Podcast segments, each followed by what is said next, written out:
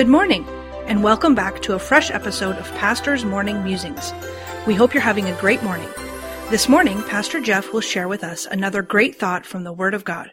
Pastor Jeff, where will we be musing this morning? This morning we're going to be in the book of Romans, chapter number 10, and I'm going to begin reading in verse number 1. Brethren, my heart's desire and prayer to God for Israel is that they might be saved. For I bear them record that they have a zeal of God, but not according to knowledge. For they being ignorant of God's righteousness, and going about to establish their own righteousness, have not submitted themselves unto the righteousness of God. For Christ is the end of the law for righteousness to every one that believeth. We know that Paul had a heart for his people to receive the gospel.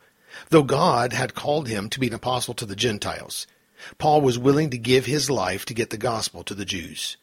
Romans is written to the Jews and to the Gentiles that all in Christ come to salvation the same way, and all are equal before a holy God. But Paul here again stresses his desire for Israel to be saved. The Israelites had a great zeal for God, but not according to knowledge. If they would have just listened and studied the scriptures, they would have known truly who God is and the way he was working on their behalf. But again, they refused to listen because they thought that they had it all figured out. They were unwilling to stop and really think about God and His righteousness. The truth is that when anyone stops and views the righteousness of God in respect to their own life, they will realize they fall short of the glory of God. Paul wrote in Romans 3:23, "For all have sinned and come short of the glory of God, being justified freely by his grace through the redemption that is in Christ Jesus." The Jews had a zeal for God, but they had the wrong idea about their own righteousness. They, like so many people in religions today, were going about trying their best to establish their own righteousness.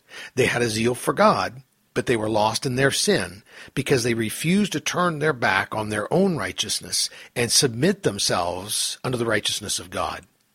Dear soul, it is futile for us to spend our years on this earth trying to establish personal righteousness. It is futile to think that we can ever even get close to a righteous God. It is futile to think we can stop sinning or we can come to a place at our death where our good outweighs our sin. Even when our good does outweigh our sin, we're still sinners compared to the righteousness of God. If we would just see the necessity to come to God by faith, but then also live that life in faith that not only did God save us, but only through his righteousness can he keep us saved. It is then and only then we can know true peace that passeth all understanding. The preceding program was produced by Dr. Jeff Harris pastor, author, and chaplain. Please tune in again tomorrow morning for another fresh episode of Pastor's Morning Musings.